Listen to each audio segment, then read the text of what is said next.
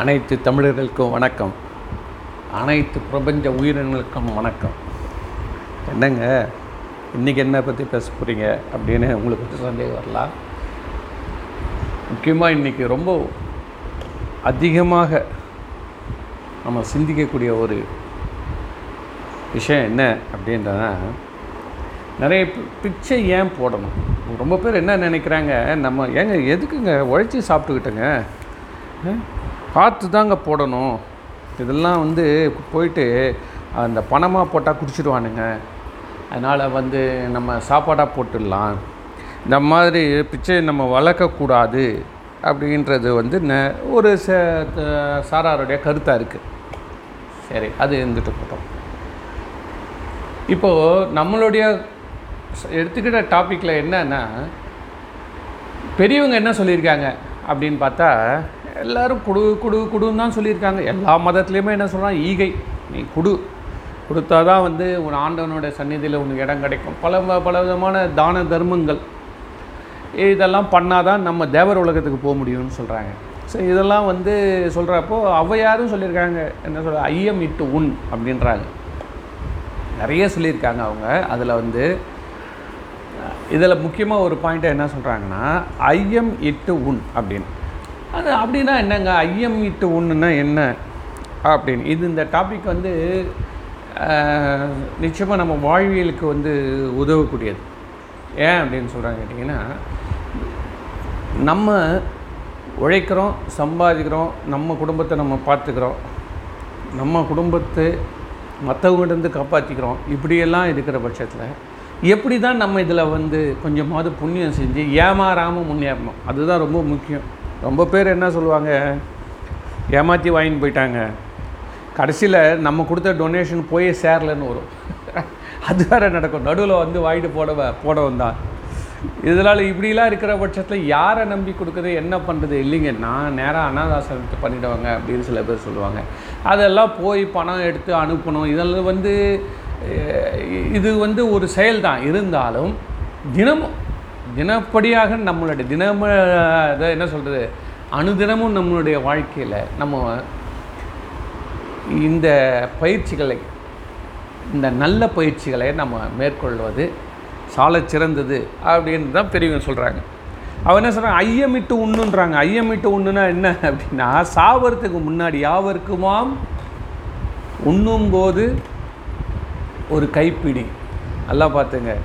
யாவருக்குமாம் பசுவிற்கொரு யாவுரை ஒரு வாயுரை. யாவர்க்குமாம் உண்ணும்போது ஒரு கைப்பிடி. யாவர்க்குமாம்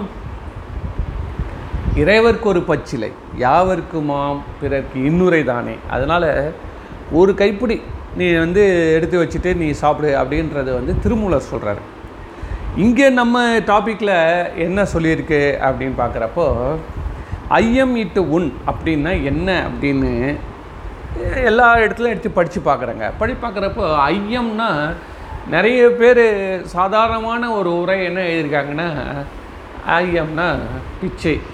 நீங்கள் யாருக்காவது ஒருத்தவங்களுக்கு தானம் அன்னதானம் அன்னத்தை தானமாக வழங்கிவிடுங்கள்.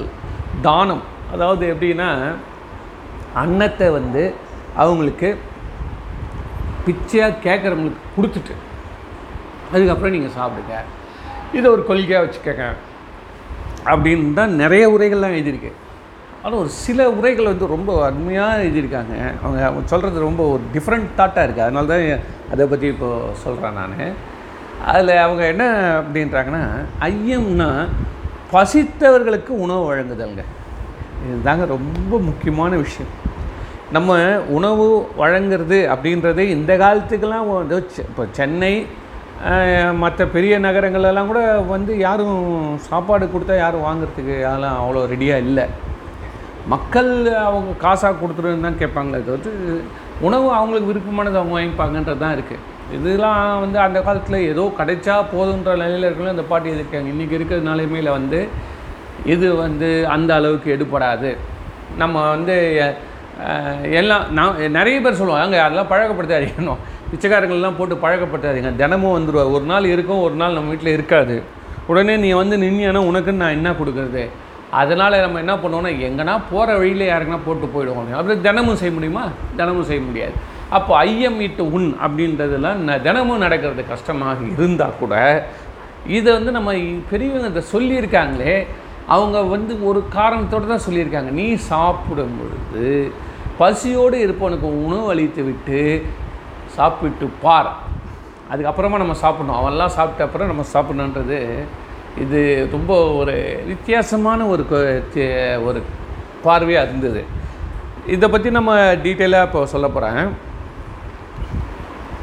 ஒரு காட்டில் ஒரு வேடன் நல்லா பார்த்தேன். காட்டில் வந்து ஒரு வேடன் அவன் வேடனுடைய மனைவி. இவங்க ரெண்டு பேரும் வந்து மிருகங்களை எல்லாம் காட்டில் இருக்க மிருகங்களை வேட்டையாடியோ அல்லது அன்னைக்கு கிடைக்கக்கூடிய இந்த கிழங்குகள் கறி காய்கள் இத்தனை மாவு இதெல்லாம் வச்சு சாப்பிட்டுட்டு இருப்பாங்க.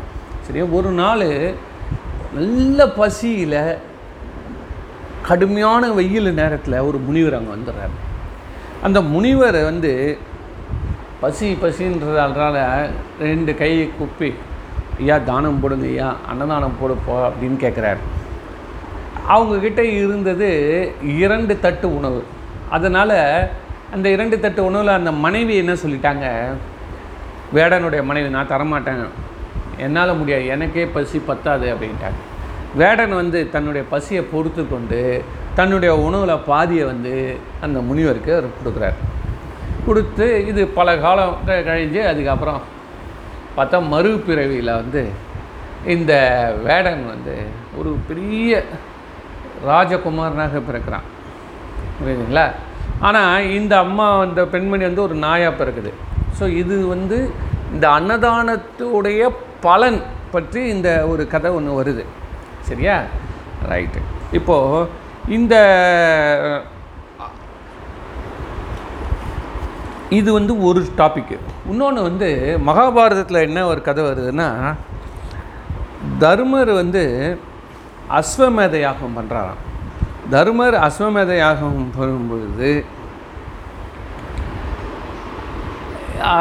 அந்த யாக குண்டங்கள் எரிந்து கொண்டே இருக்குது. மற்ற எல்லா யாகம் முடிச்சிட்டாங்க. எல்லா யாகம்லாம் முடிச்சு போயிட்டாங்க. உடனே அங்கே ஒரு கீரிப்பில்லை வருது. அந்த கீரிப்பில்லை அந்த யாக குண்டத்துக்கு சுற்றி இருக்கக்கூடிய அந்த மலர்கள் அட்சதைகள்லாம் தூவிருக்கு அதெல்லாம் புரண்ட புரண்ட புரண்டு எழுந்துது எழுந்தால் அந்த கீரிப்புள்ளியின் உடம்புல ஏற்கனவே பாதி அளவு பொண்ணு பொன் நிறமாக அப்படியே ஆயிருக்குது. இப்போது மீதி இருக்கிற பொன் பாதி வந்து சாதாரணமாக கீரைப்பிள்ளையாக இருக்குது அதோடைய அந்த வாலில் ரெண்டே ரெண்டு முடி மட்டும் இந்த புரண்டு எழுந்ததால் அதுக்கு வந்து பொன்னிறம் ஆயிருக்கு. இதை பார்த்தோன்னே தர்மராஜா வந்து கேட்குறாரு என்ன கீரிப்பிள்ளை? நீ வந்து இங்கே வந்து இந்த மாதிரி புரண்டு எழுந்துக்கிறா? இதோட உள்நோக்கம் என்ன? உனக்கு எதாவது தேவையான இல்லை இல்லை மகாராஜா நான் வந்து போன ஜென்மத்தில் நான் வந்து கீரிப்பிள்ளையாக இது அப்பவும் கீரிப்பிள்ளையாக தான் இருந்தேன். அப்போது நான் வந்து இந்த ஒரு வேடனும் வெடி வச்சு இருந்த ஒரு குடிசையில் ஒரு முனிவருக்கு வந்து இந்த வேடன் தன்னுடைய உணவில் பாதி கொடுத்துட்டாரு. அந்த வீட்டில் நான் புரண்டு எழுந்தப்போ என் உடம்புல பாதியும் தங்க நிறமாயிடுச்சு அங்கே விளைஞ்ச அந்த புண்ணியத்தினால. அந்த வேடனே மகாராஜாவாக ஆயிட்டான். இப்போ என் உடம்புலையும் பாதி தங்கமாகி போச்சு மீதி தங்கம் எங்கடா நான் போனால் என்னுடைய தங்கம் மீதியும் தங்கமாகும் சொல்லி தேடிக்கிட்டே இருக்கிறப்போ அந்த மாதிரி புண்ணியம் யாருன்னு பார்த்தா அது தர்மராஜாவாகிய நீங்கள் அசுமேத யாகம் பண்ணுறீங்க அதனால் நிச்சயமாக உங்ககிட்ட அந்த புண்ணியம் இருக்கும்னு சொல்லி வந்தேன். வந்து இங்கெல்லாம் புரண்டு புரண்டு எழுந்து பார்க்குறேன் என் உடம்பு தங்கமே ஆகலை. ஒரு ரெண்டு முடி தான் தங்கமாக இருக்குது அப்படின்னு சொன்ன உடனே அது வரைக்கும் ஓரளவு மனசில் கொஞ்சம் கர்வத்தோடு இருந்த தர்மராஜா ரொம்ப வெட்கப்பட்டு அந்த கீரி பிள்ளையை வணங்கி அப்பா எனக்கு நீ புத்தி சொல்ல. உனக்கு வந்து ரொம்ப ஒரு நன்றி. நான் இனிமேல் இன்னும் நான் ஜாக்கிரதையாக அடக்கமாக இருந்துக்கிறேன்.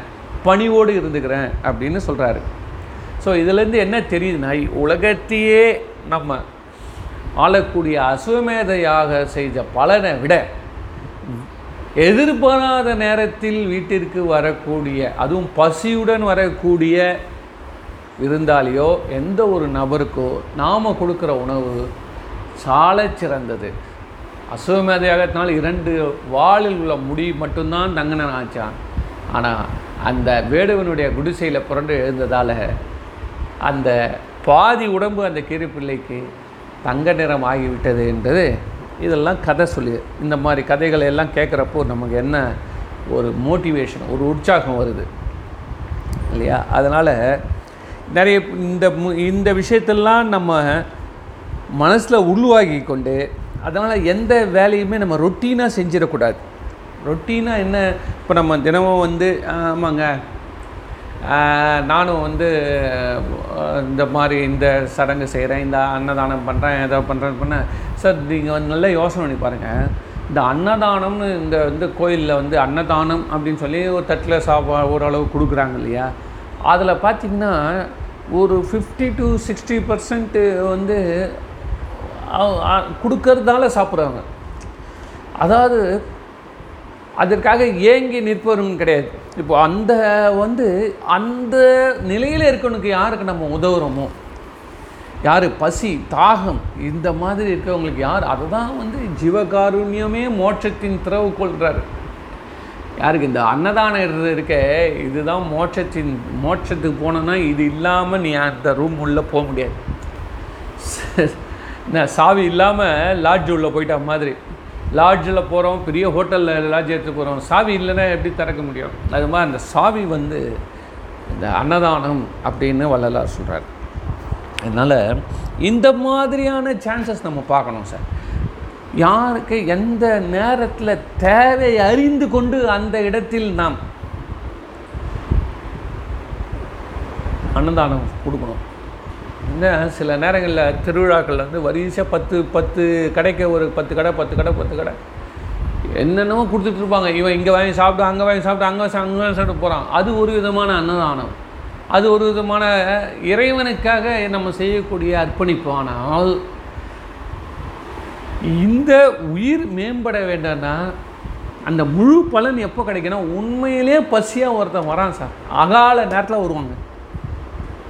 சில ஹோட்டலில் போய் கிஞ்சுவோம். ஐயா, ஏன் ஒரே ஒரு தோசையாவது வருது. அவங்க காலையிலேருந்து நைட்டு வேலை செஞ்சுட்டு படுக்கிற நேரம். அப்போ அவன் சொல்லுவான் எதுவுமே இல்லைங்க. எல்லாம் க்ளோஸ் ஏன் அப்படி சொல்லாதீங்க ஐயா. ஏதாவது குழந்தை ரொம்ப பசியில் இருக்கான். ஏதாவது ஒன்று இல்லைன்னு சொல்லிட்டாயிரும் அந்த நேரத்தில் ஒரு டிஃபனை ரெடி பண்ணி அந்த ஹோட்டல்காரங்க அந்த வழியில் இருக்கவங்க அந்த இன் அந்த மோட்டலில் இருக்கவங்க கொடுத்தாங்கன்னா அவனை எவ்வளோ தெய்வமாக நம்ம கொண்டாடுவோம்? இதான் நினச்சி பார்க்கணும். இதெல்லாம் வந்து டூர் போகிறப்ப தெரியும் அந்த கஷ்டங்கள்லாம். ஒரு புடி ஒரே ஒரு புடி நமக்கு ஏற்ற சாப்பாடு கிடைக்காதா? ஆ? சாப்பாடு போடுவாங்களா? நீங்கள் இது வந்து அந்த காசி அலகாபாத் சைட்லாம் போனீங்கன்னா தான் தெரியும்.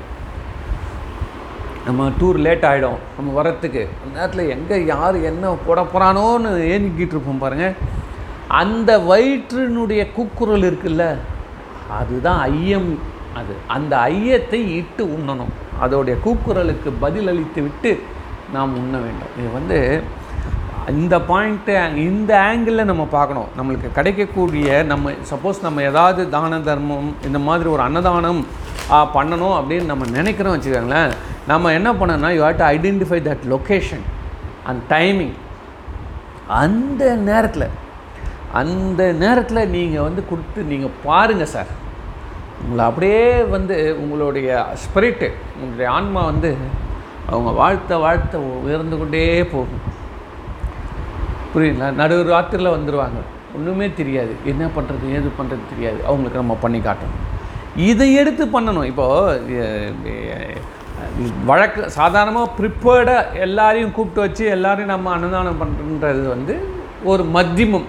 மத்தியமம்னா ஓகே ஒரு ஆவரேஜ் மார்க் ஆனால் பசித்து வரவங்களுக்கு நம்ம அந்த நேரத்தில் அவங்களுக்கு ஃபீட் பண்ணுறோம் பாருங்கள் டைம்லி அது வந்து நிறைய பேர் என்ன சொல்லுவாங்க ஐயோ அதெல்லாம் வேணாங்க சார். நம்ம வீட்டு சாப்பாடு நம்ம எதுக்கு கொடுக்கணும்? அதை வந்து அதெல்லாம் வேணாங்க அதெல்லாம். சோம்பேறி ஆகிடுங்க அதெல்லாம் வேணாங்க. அவங்க காசாக கொடுத்துருங்க. இல்லை அவங்க எப்படியான பண்ண அதெல்லாம் இப்போ எதுவும் பண்ணாதீங்க. நாமளே ரொம்ப டயர்டாக படுத்துட்ருக்குறோம் அதெல்லாம் முடியாதுங்க. ஆக்சுவலாக பார்த்தீங்கன்னா ஒரு மடம் ஒன்று இருக்குது. திருவண்ணாமலையில் ஓயா மடம்னு பேர் பேர். அந்த மடம் ஓயவே ஓயாதான். அந்த மடத்துக்கான யாத்திரிகர்கள் வந்துக்கிட்டே இருப்பாங்க போயிட்டே இருப்பாங்க. அதனால் அது போட்டுக்கிட்டே இருப்பாங்களாம். அன்னதானம். ராத்திரியெல்லாம் வரும். யார் வந்து கேட்டாலும் எந்த ஏன்னா யார் எப்போ பசியாக வரும் மூடிட்டேன் அப்படின்னு சொல்லக்கூடாது. இந்த அதனால தாங்க இன்னைய வரைக்கும் அணையா அடுப்பு வச்சுருக்காரு.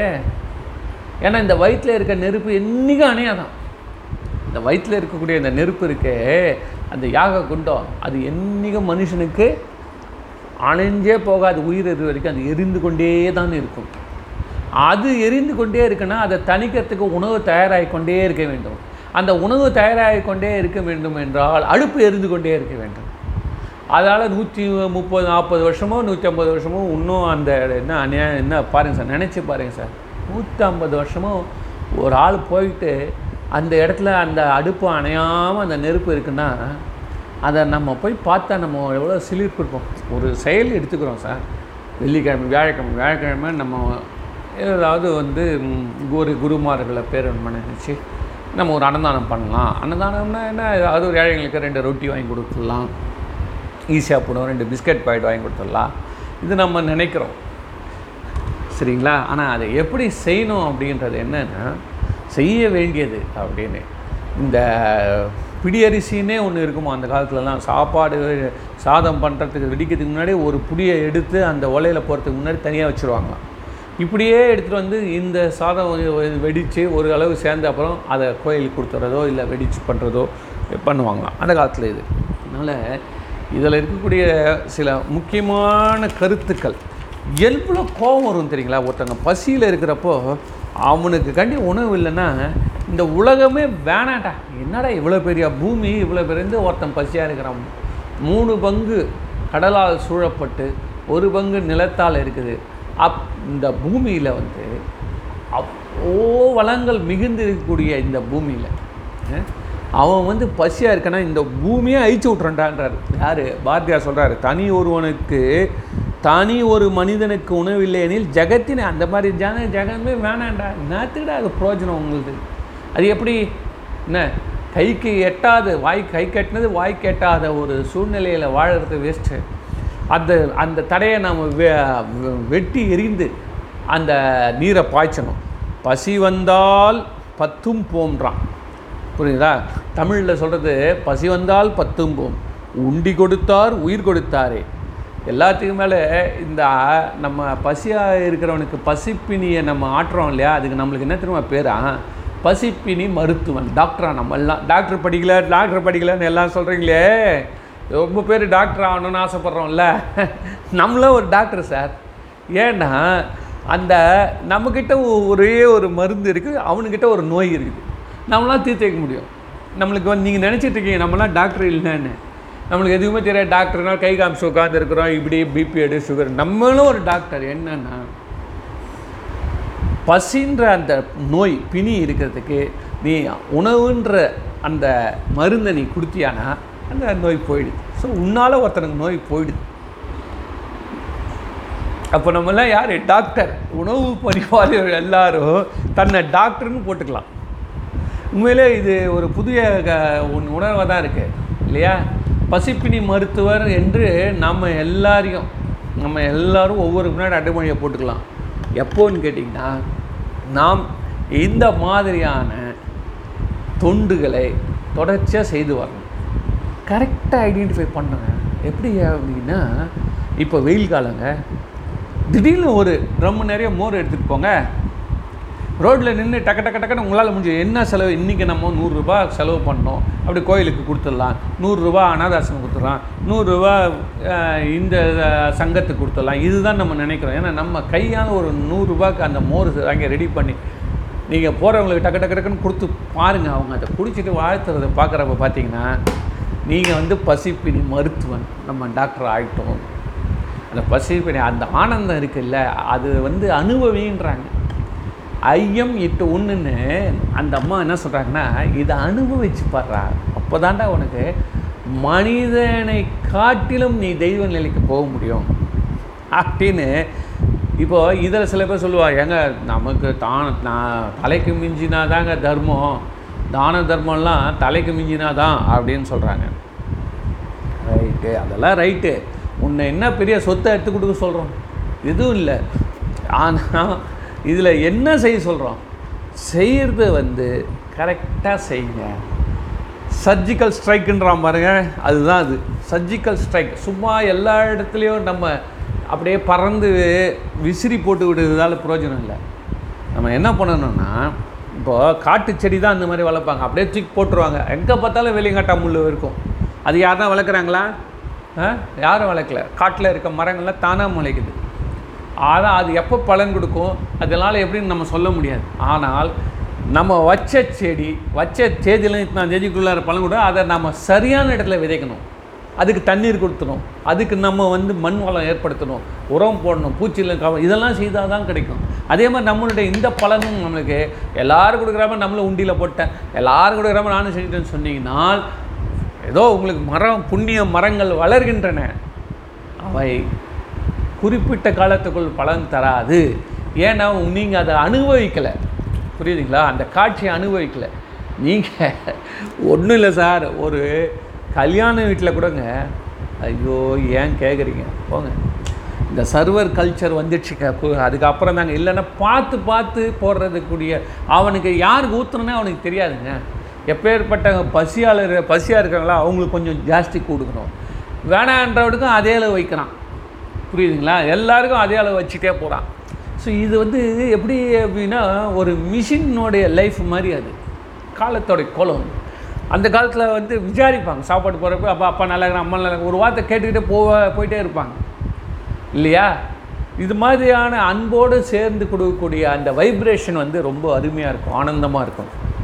அதனால் இன் இன்னையிலேருந்து ஐயம் இட்டு உன் என்று அந்த வா- வாசகத்தை நாம் நடைமுறைப்படுத்தி அனுபவிக்கணும். அதான் எங்கு தேவையோ அந்த இடத்திற்கு சென்று எவ்வளவு தேவையோ அந்த அளவு கொடுத்து ஐயோ, ஏன் கேட்குறீங்க? அந்த பிளேட்டுங்க அப்படியே சாப்பாடோடு அங்கங்கே உழுந்து கிடக்குங்க. சில இடங்களில் எது நல்லா இருக்கு அவனுக்கு பிடிச்சிருக்குதோ அதை சாப்பிட்ருவான் மீதி எல்லாத்தையும் அப்படியே கச்ச கச்ச கச்ச கச்ச கச்சன்னு. ஏன்னா இது வந்து ஒரு விதமான விருந்து தான் அவங்க பண்ணுறாங்களே தவிர்த்து இந்த இது மாதிரியான அந்த பொருளை ஐயமிட்டு உண்வதால் வரக்கூடிய ஆனந்தத்தை பெறாமல் வீணடிக்கிறார்கள். அதனால் இந்த ஆங்கிளில் ஒரு முறை நம்ம எல்லாரும் ட்ரை பண்ணி பார்த்தா என்ன அப்படின்னு தோணுச்சு. அதனால தான் இந்த பாட்காஸ்ட்டை போடுறேன். நன்றி வணக்கம்.